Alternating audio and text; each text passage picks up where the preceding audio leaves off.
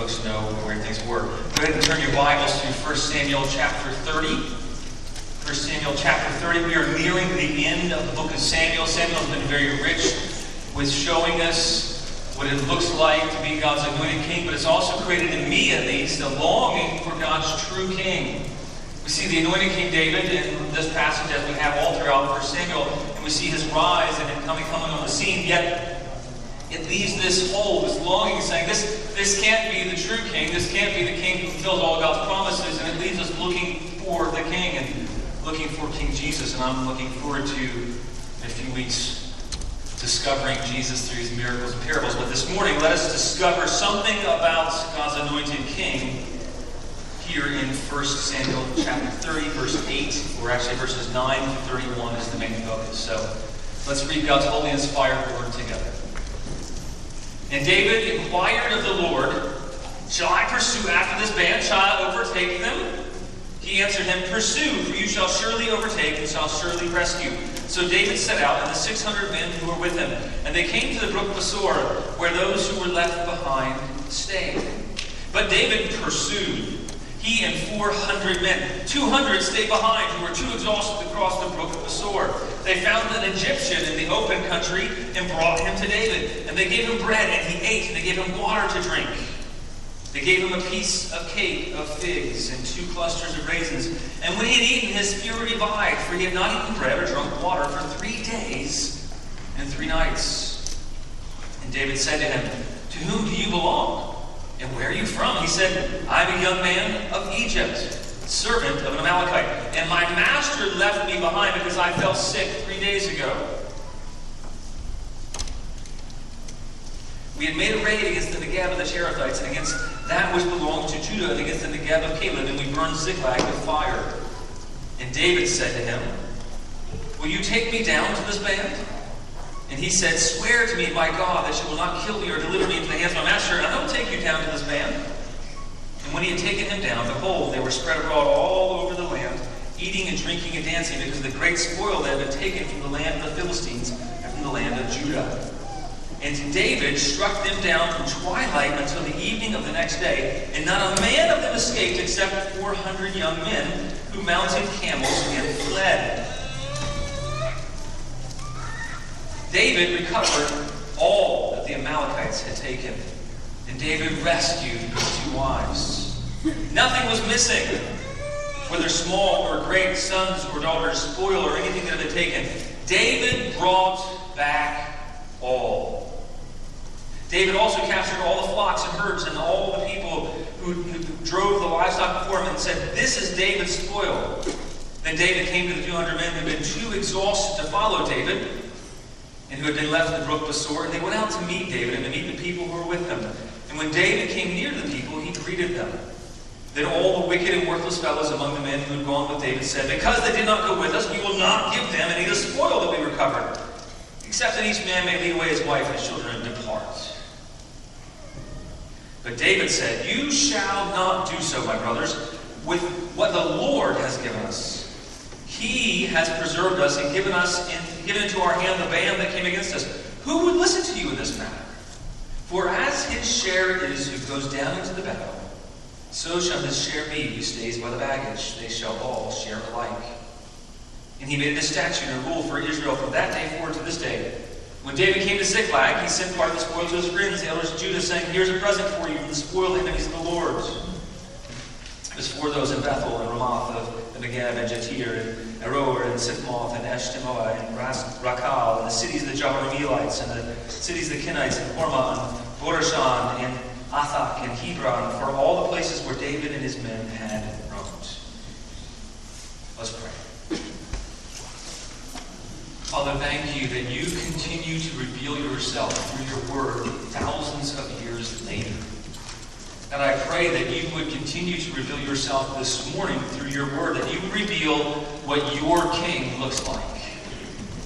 God, I pray that you would reveal and show to us the behavior of your true king, what your true king acts like, God. And I pray that we would look up and see you, we would look to you and have hope and faith in the midst of turmoil, in the midst of things going astray and awry, and in the midst of uncertainty in our hearts and this country, Lord, and area, Lord, I pray that we would not be uncertain, that we have a good king who seeks and saves, who rescues and rewards.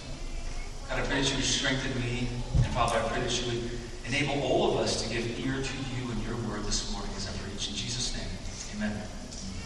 Well, when I was thinking about this message, I was looking out my window in my office. I'm in the, my office in the second story of our home, and I look out the window, and there's often little squirrels out there, and sometimes I'll see the shadow of a hawk that comes and streaks down and, and picked up a squirrel. Saw that a few weeks ago. And you know what? Something I've never seen, though? I've never seen a band of squirrels go on a rescue mission. You know, I've, I've never seen the squirrels get together, kind of strap on their whatever they strap, you know, what strap on if they're squirrels, I don't know, miniature squirrel nut guns, I don't know. And I've, I've never seen squirrels gather together and go, all right, the eagle took, took our buddy, we're going to go get him. That was mom, we're going after. You know, I've never seen that in the animal kingdom. I've never seen, when I've been out hunting and I've called a member of a deer herd, I've never seen the other deer rally around and go on a rescue mission. As it's not natural for animals. But there is, there is this thing that we share like a self-preservationist, to be sure, but, but only man, made in God's image, has this God-given, God-like desire to rescue, go after the lost, to go to seek and to restore, to, to bring back those who have been taken away. There's something in the heart of man, made in God's image, that makes him want to seek after the lost.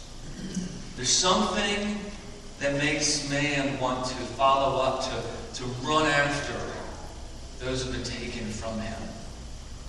And that's what we see in our account today. It's this God given, God honoring, this God like seeking after the lost, running after the lost. You see, David, he returned home to Ziklag with his men. He'd been gone away, almost getting himself in trouble fighting against his own people. God delivers him. They had spent three days marching up, three days marching back. They come back to their hometown of Ziklag, and what they find is their town is burning.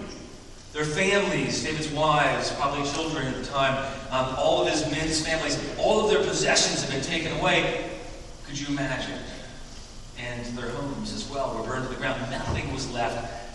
And what they're lamenting, though, is not their possessions. What they're lamenting is that, that their people, their family, their loved ones have been taken from them. And, and you see this desire. You see this desire. After they were distraught, they were sad. David goes and he seeks the Lord. He was grieving. He wasn't going to give up now. And this, this, this loss, it, it, it causes him to turn back to God.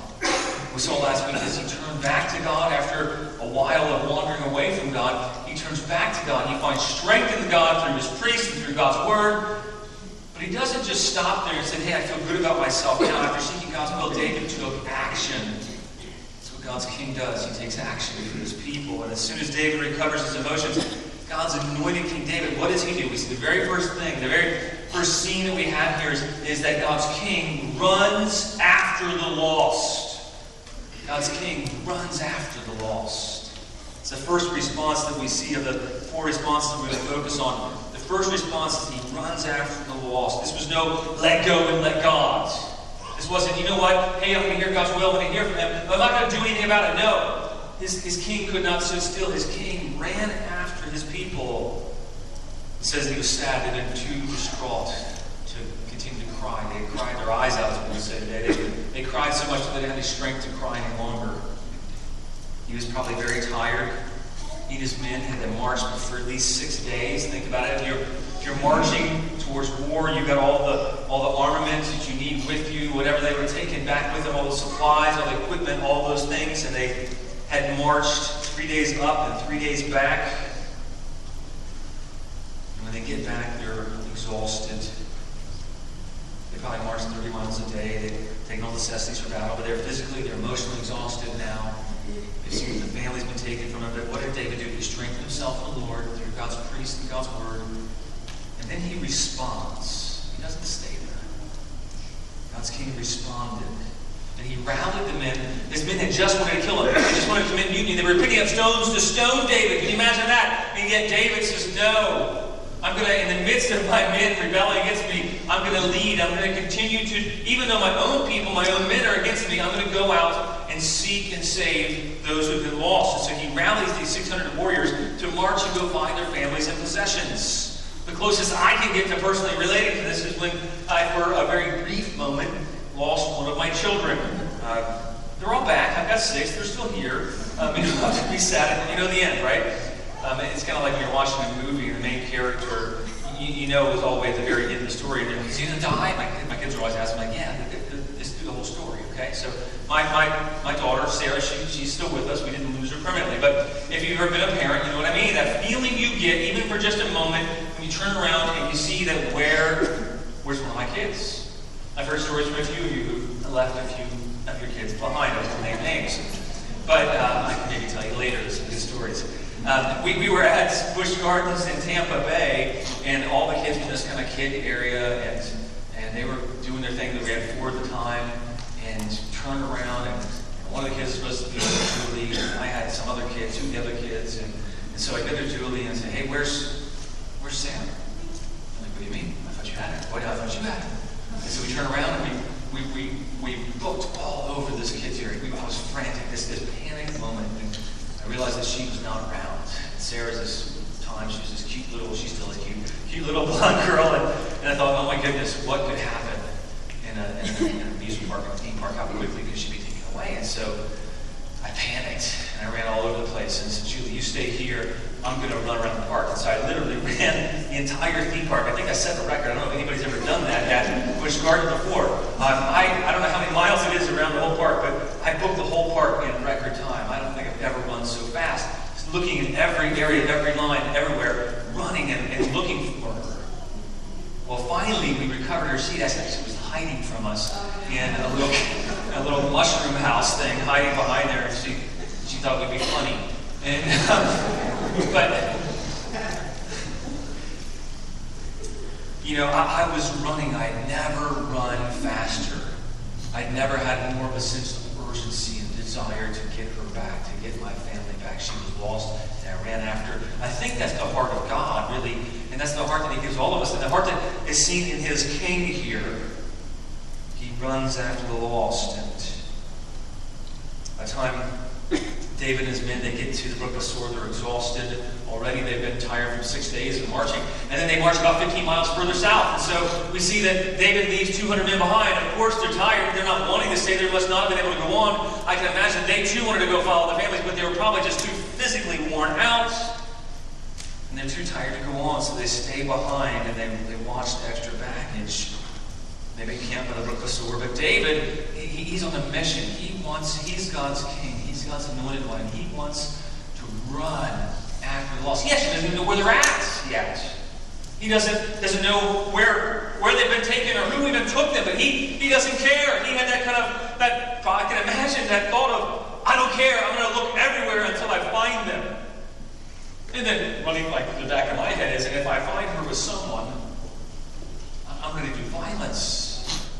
David was ready to do violence, I'm sure, to these people. So he goes out, he is running to seek to save the lost. And so verse 11 tells us that as they were searching out in the open country, they found an Egyptian, one of the enemies of the people of God.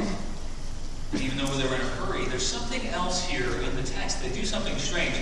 In the middle of hurrying to run after the lost, they, they do something strange. David, they bring him to David, and okay, well, they're just going to interrogate. If you ever seen a movie, you know, where they, they bring somebody who they found, somebody from the other camp, they interrogate them, and then, and then they go on their way, right? David doesn't do that. He stops, and he revives them. Because that's what God's king does. He doesn't just rush past the hurting. He stops and revives them and brings them with him. And so we see that God's anointed king, he graciously revives and restores. See, we're learning some things about God's anointed king, God's chosen king. He seeks out the lost, he runs after the lost, he runs after them, and he revives and he restores all he finds who are broken. And so this Egyptian slave, he was likely pretty, pretty weak. He was probably very near death. Um, we find out in just a verse or two that he was three days and three nights with no food and no drink. This is out in the open country. That was probably desert area. There's not a lot of uh, green space when you get below Ziklag in, in the desert. And, and so he is out by himself. He'd been left behind because he was sick, the text tells us. He was sick. His master left him behind, left him for dead already. He already was slowing people down. He already was unable to, to follow on his own. And yet David sees him, and he doesn't just try to get something out of him. He doesn't try to use him. He, he refreshes him. They gave him some of their best food. It says they gave him bread water drink, but then it spells something out. And whenever the Bible spells things out, it's meant to show something. And, and it spells out the details of what they gave him. It's because it was showing they took time to give him their best. They took time to, to be generous you see, the, the, the big cakes would have been kind of like their protein bars, you know, for, for the army at the time. And the raisins were like their energy bars. So these are protein, their energy bars. And so they're giving them their best, what they would need for the journey, and they're giving them what they would have prized to refresh and revive and restore this enemy. They didn't just try to get stuff out of him. They gave him food, they gave him water, they gave him, they gave them a fig cake, they gave him two clusters of raisins. In the middle of their hot pursuit, they didn't just question him and treat him as a commodity, to used and discarded because it's not how God's king is to act. It's not what God's king does. They gave him refreshments, and it says something interesting. It says, and his spirit was revived. His spirit was revived. And you might not think much of this gesture, but it's, a remarkable kindness. You see, Egyptians were God's enemies, and slaves weren't thought as being valuable enough to to care for, especially the slaves of an enemy. And then he comes out, he, he, finds out later, and not only is he an Egyptian, they were told that from his dress, he's a slave, they're going to be able to see that easily. They find out later that he's a Amalekite slave, or slave of an Amalekite. They didn't really have a time to delay this, but something strange here. They, they slow down on this mission, this rescue mission to seek and save their lost ones. They didn't really have time for that, did they? but God's king takes time to revive and restore. on his mission, David had mercy on his foreigners. Spirit was revived. We see verse 13, look at your Bibles. Finally, after a few verses here, probably who knows how long it had been, maybe part of the day. Maybe it was a whole day and a night, who knows. David asks him, Who do you belong to? You know, clearly he's a slave, so he asks him, Who do you belong to? And then the story takes this really helpful turn. This, this young Egyptian man speaks up and he says, I'm a servant of an Amalekite. And then I, I wonder if they thought, hmm, that's interesting.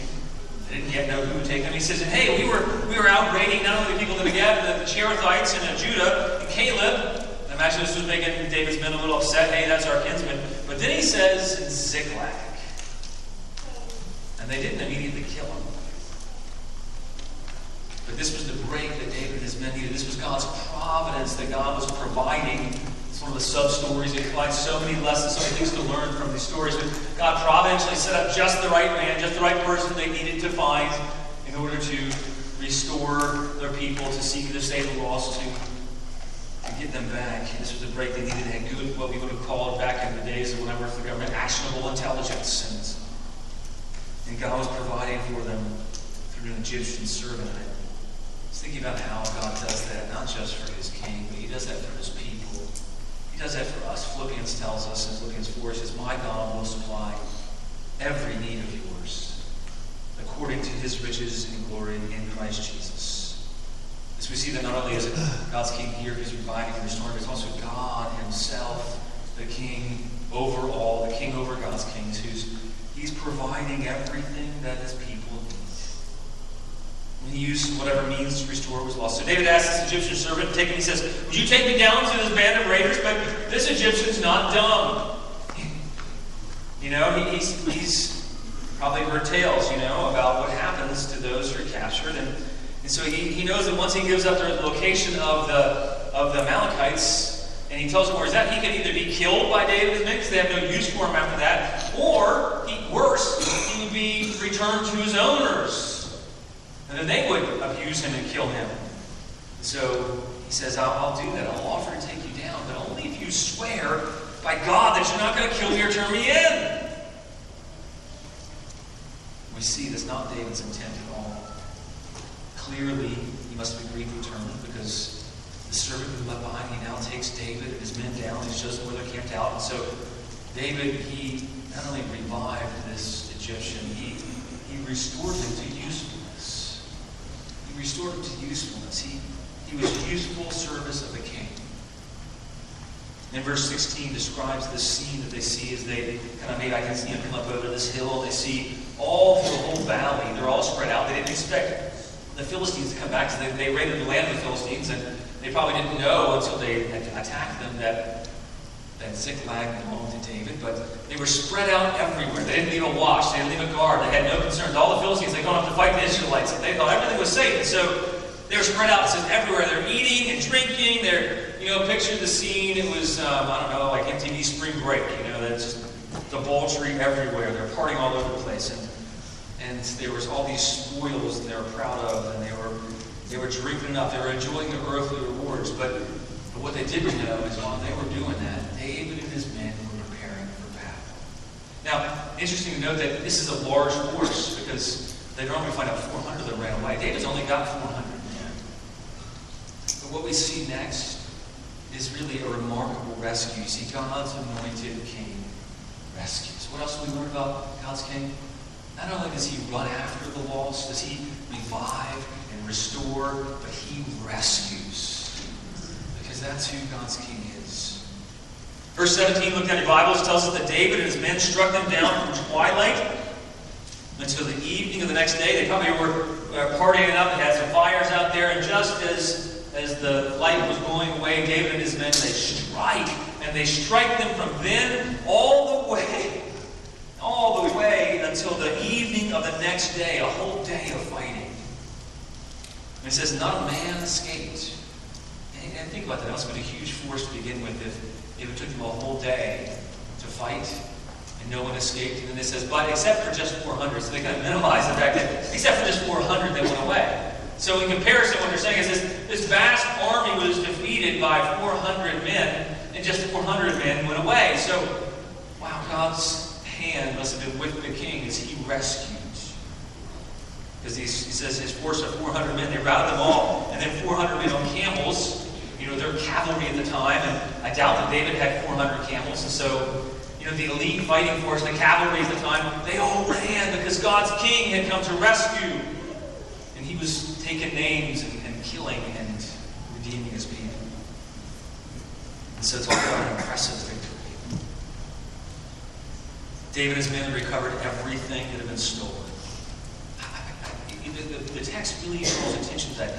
They recovered everything that was stolen. Nothing was gone missing, including his two wives. What a relief. What a joy that must have been. So much greater than joy I had when I, we found Sarah hiding under the mushroom house. what joy they must have had if they confirmed they had everybody back. Every family member was there. All their possessions, too. So their joy, all, all our family members here, my wife is back and they weren't, they harmed, and everybody's back and, and in one piece. Not only that, oh my goodness, all of our possessions are here. And not only that, all the possessions of the Amalekites that, that doubled what our possessions have been, they're all there too. So they must have had extreme joy as David is a picture of this king who rescues completely, who restores and returns fully. It says he brought back all. Look at verse 19. He brought back all. Nothing was missing, whether great or small, sons or daughters, spoiled or anything taken. David brought back all. God's king does. Whoever he's been given, he goes and gets and he brings back. Reminds me of when Jesus was praying to the Father in John 17. He says, All that you've given me, I've not lost. I've not lost a single one. God's king loses none of his own anointed king that took what belonged to the enemy and brought it back as spoil. I was just thinking about how, how, how God has given to, to all of us a desire to rescue. It really comes from Him. We've been made in God's image. And so that desire, it, it's not an animal kingdom. That doesn't come through, evolution. It's not a, this is something that was created in us as God created us and breathed His life into us and, and created us in His image and formed us with us to the ground. God breathed the likeness in us of Him the rescuing God. I vaguely remember back in 1976, I was glued to the TV. We, our family, it was this big drama that was playing out across the world over in Uganda in 1976, and it had been this week-long hostage situation. Eventually it became a daring rescue that happened in Entebbe, Uganda. You see, Palestinian terrorists, they hijacked an Air, an Air France flight out of Athens. It was headed for Israel. Um, they didn't make it to Israel. Two attackers stood up with grenade in one hand and a pistol in another. You I don't know how they got through security like that, but a grenade in one hand, pistols in the other, a husband and wife team, and they stood up and they threatened everybody. And he went to the cockpit and they redirected the plane. They had refuel in Benghazi, Libya, and they went over to Uganda. So this is saga playing out on television screen, and it was a big deal. It is a big deal. And he thought, what is going to happen to these people? There were some, somewhere close to 248 people on that plane. And they were, they were, they went to the tarmac and they took the prisoners and they separated them because they were Palestinian terrorists. They hated the Jews. They hated God's people. And so they separated the different places, separated the Jews from, from everybody else. And they said, if you don't release these, these 50 terrorists from jail in Israel, then we're going to kill every one of these Jews. And it was this international kind of drama that played out. And we are watching on TV, what's going to happen? how in the world will, will, will they rescue them? it seems impossible. They were in Uganda at the time being ruled by Idi Amin, who was no friend of the United States, and he was sheltering them. And his actually men were protecting the base. So it wasn't just hostages, but men protecting the base around there. And, and this drama just played out.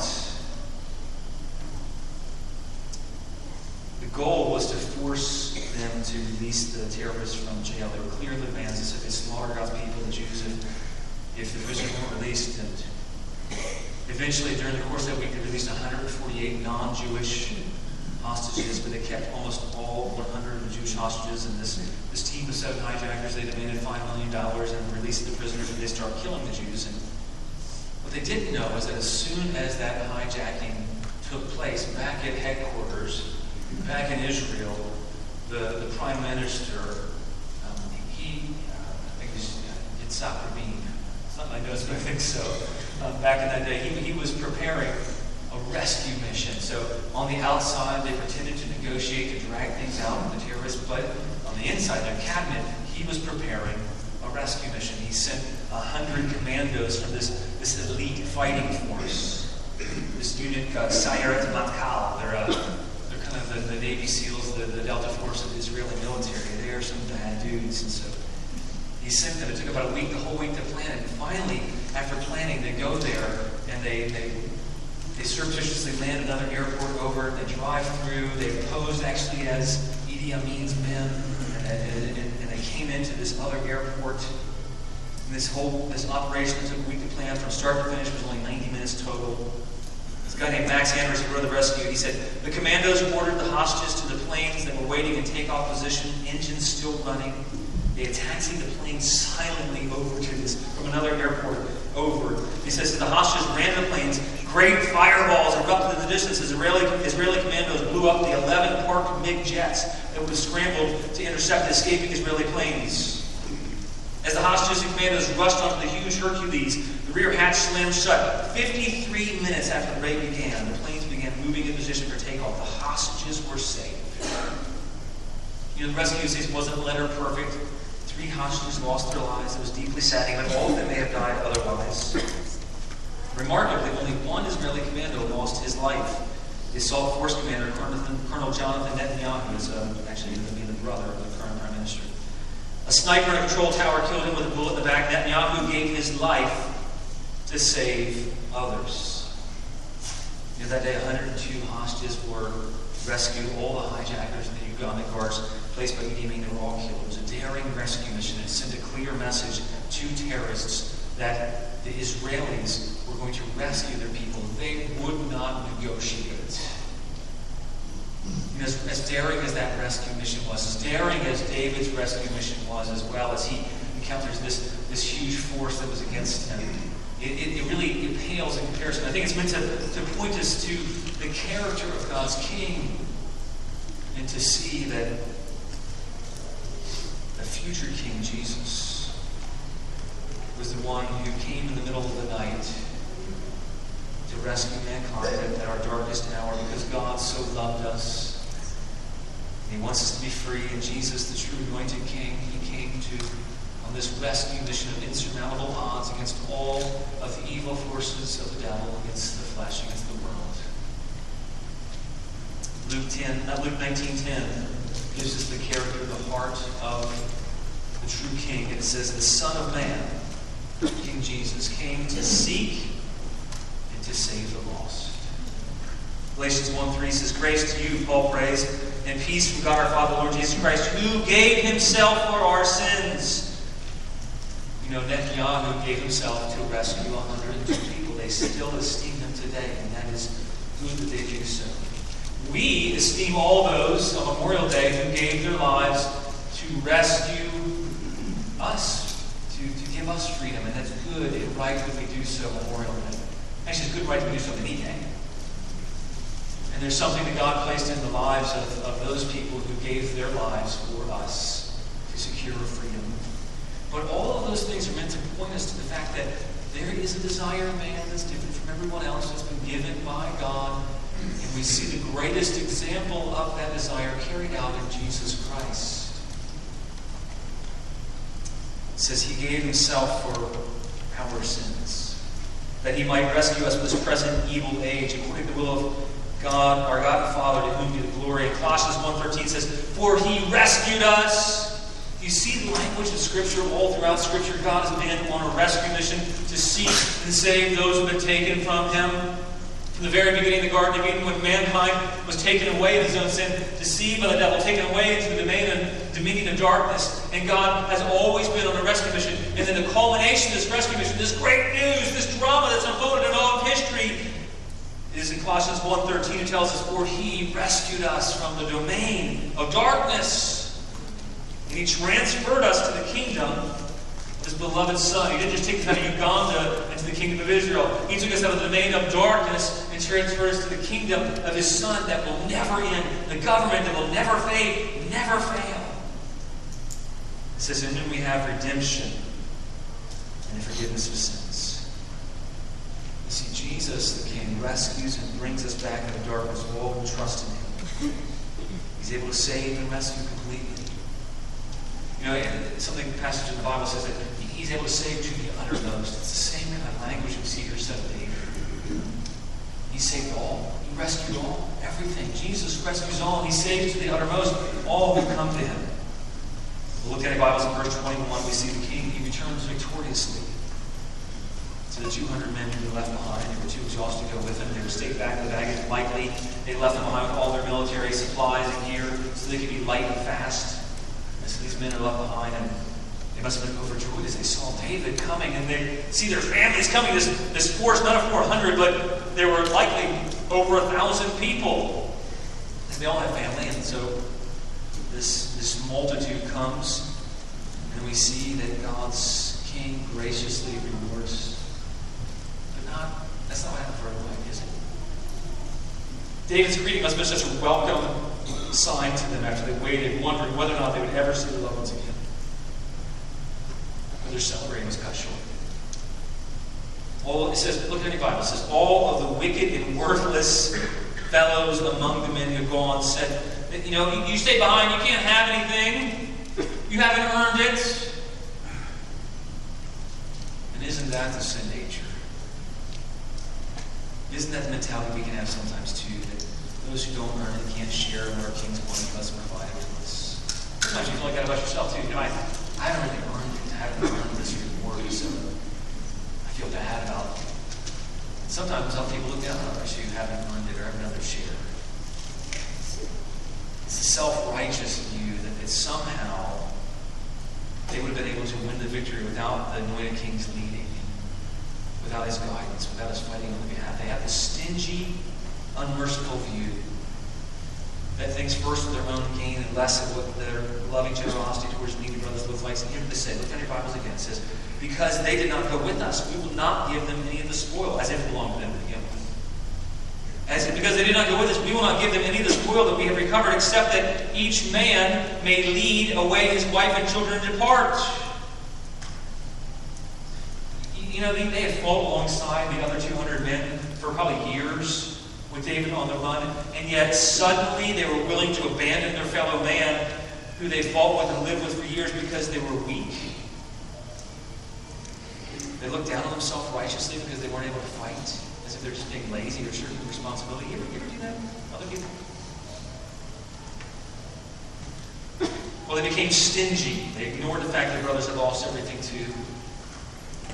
And the Amalekites in the city, and they quickly turned a great victory into something that was all based on earning. They turned this great victory of their king, of their leader, and he led them into really that God led them into. And they turned that into all about earning. You know, we're prone to the same thing sometimes, aren't we? We think people who might be in need and begin to question their motives or maybe suspected lazy and judge them ever the side of the road do that? Think, why are they working? Okay, well, they don't deserve mercy. They don't deserve God's rewards. They don't deserve God's grace, God's kindness, God's goodness, God's undeserved favor. I, I do because I work. That's why I have things, because I've done things for myself. You ever you feel that way? And you forget that it's God who provided for you? That's what these men have done. They forgot it's God who provided. Now, people, we can forget that we are personally recipients of completely undeserved favor, kindness, and generosity from God our King. We're prone. We're just like those men. We're prone. The King's won this great victory for us, and now we think, well, we did that. You know, we, we participated in some way. We forget that we're recipients of completely undeserved favor, kindness, and generosity.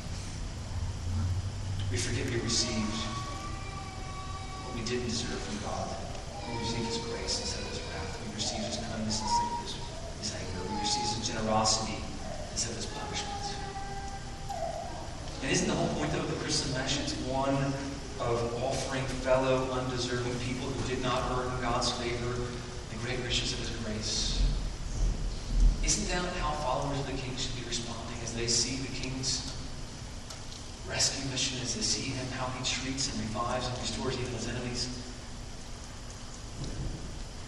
Isn't that what our message is? That God gives His great riches of grace to us when we were too weak, left behind. Isn't that what God does for us? But doesn't the gospel message go even further than that? It goes further than that. The good news we deserve God's punishment is just wrath for how we actively, personally offended Him, disobeyed Him, yet we are not punished. We're given the spoils of His own Son. We're given the inheritance that belongs to Jesus. That's scandalous. See, David recognized that even though they had fought, it was God who had given them all that they had. You see, look down in your Bibles. Um, what does David say? It'd be funny to hear. He says, You shall not do so, my brothers, verse 23, with what, pay attention here, what the Lord has given us. David knew who had given them victory. He knew who had placed the Egyptian there. He knew who had led them to the right place. He knew who had enabled them to rout the greater force. And so he says, Brothers, you can't do this. God preserved us. God had given us these gifts. He, he uses right biblical logic. Do you use that, that kind of logic as you think about your fellow man, about your fellow believer? It is the logic that drove his generosity, which you pay attention to as well. He, he thought if everything was a gift from God, if, if God was really the one behind the scenes doing all of this, wasn't our own effort, then shouldn't we give freely to our fellow man as God has done? How do you react to God's grace in your life? See, God's anointed king would not withhold the generosity that God had given to him. He would share with all of those in his army equally. Is equally. God's anointed king graciously rewards. What great news it must have been for those men who were left behind with baggage. When they shockingly heard the brothers say, you know, you're not going to get any reward because you didn't go and fight with us. And they're thinking, oh my God. Thank you for our family. We are very grateful for that. Yet we are destitute. We will not have anything to provide for them. We're going to be left in the desert on our own. Destitute. And yet God's anointed king would not leave them destitute. He wouldn't just be kind and merciful. He was rewarding them graciously. Could you imagine their joy those 200? Not only were they getting their families back, because yes, that was good right, but they were getting everything back that they had taken from them and much more. Can you imagine their gratitude to their king? Who wouldn't want to serve such a generous king? From the least in the kingdom to the greatest, the reward was the same. That's what David established. From the smallest to the greatest, everyone will get their share of the reward. all of my people, all of God's people will receive a reward, regardless of their position, regardless of what they've done. All of God's people receive the generous reward of the generous king. Isn't that what Jesus, the true king, is like in relating to us? It's not about earning his rewards. We were even worse off than that 200 who'd been left behind. We were too weak left the brook. We weren't even going after. We weren't even doing what was right. And God the Father sent us the ultimate King, His Son, to provide a substitute for us that when we could not do what we should have done, God did. And Jesus, the Son of God, comes willingly. He takes our place. He fought our battles over sin, and He won the victory over all of our enemies of, of sin, the flesh, and evil, and Satan. And not only that, now Jesus, He has won all the spoils so that He says in, in Ephesians that all things now are under His feet. In the name of Jesus, every knee will bow and every tongue confess that He is Lord. He has a King who has won back all that has been stolen from Adam. But He has brought us the spoils of His own inheritance on top of that. He hasn't just gotten us the good things that Adam lost. He has restored that, and now in store for us, it's just a matter of time until he returns, until he comes back. We are waiting, his people waiting by the brook and saying, I know my king is going to rescue, and now he's coming back, and he's coming back with even more of an inheritance.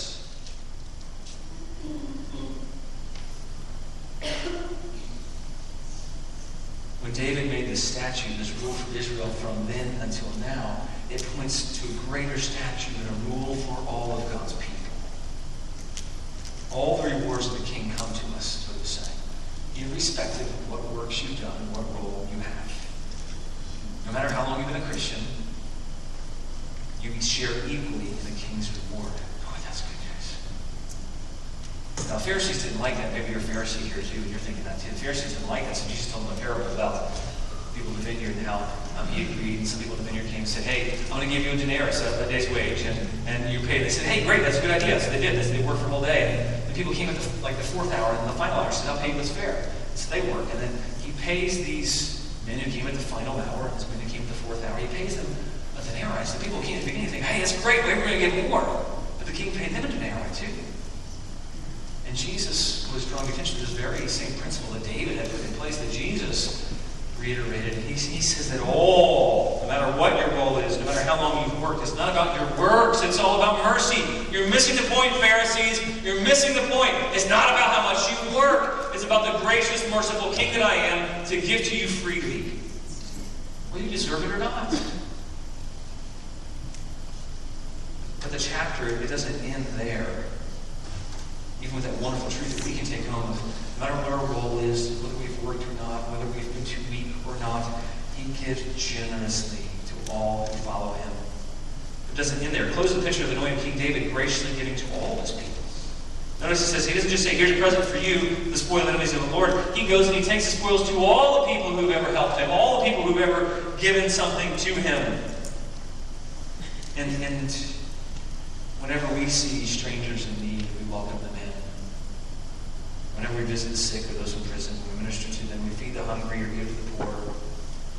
All that is evidence that we're following the King, but, but God doesn't just say, hey, great job. The King takes notice when we live out our lives in response to His grace like that. He takes note. As we've given shelter or fed the least of these, He says, we've, fed and sheltered our King. Paraphrasing Matthew 25.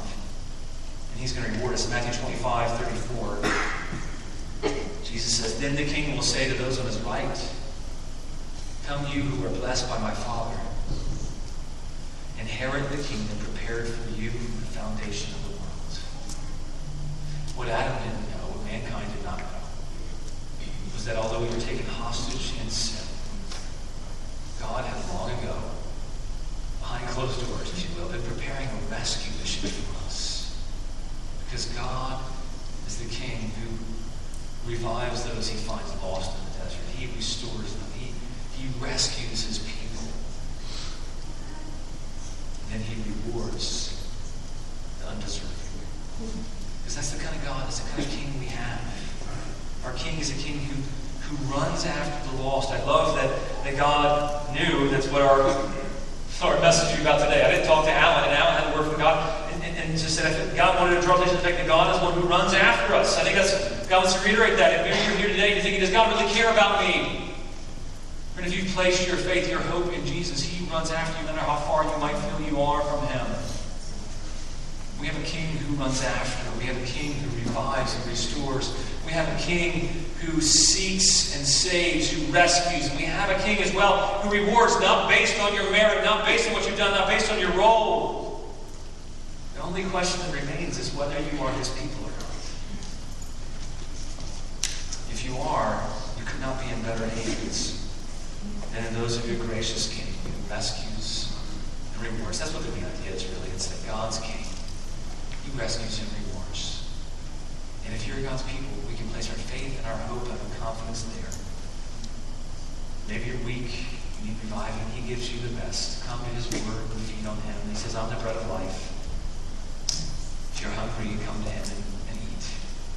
Eat his goodness. If you're thirsty, if David gave bread and water. Jesus gives himself as bread. He gives himself as, as water. You couldn't be better hands than those the king who runs after, who revives, who rescues, he rewards. Amen? Let's pray. As we pray, I feel good to come up and close with something. Father, thank you that you reveal the heart of your king to us. Thank you that that's your heart that you created. Thank you, King Jesus, that you were the one who gave us that same desire to, to rescue and to restore, to run after, to revive. And Jesus, thank you that you have done that with us. You have, you have run after each and every one of us here. You even told the parable, God, of, of that one lost sheep that you ran after. Saw the prodigal far off, you ran to them. Now, there are many of us here who are still progress. I pray that as our children see you, that you are running towards them, not away from them. I pray that they would be revived and restored. Lord, I pray for each and every one of us. We would all recognize that we once were running away from you, and yet you ran towards us. I pray that you would use that to revive and restore us, God. I pray that you would refresh us this morning, that you would, you give us hope, that you reward as well as rescue, you reward. So, Father, I pray that we would sing of you. Lord, may we revel in you. The only appropriate response for us now is to worship God. So may we worship you in our spirits in response to your truth. In Jesus' name we pray. Well, let's stand and sing together.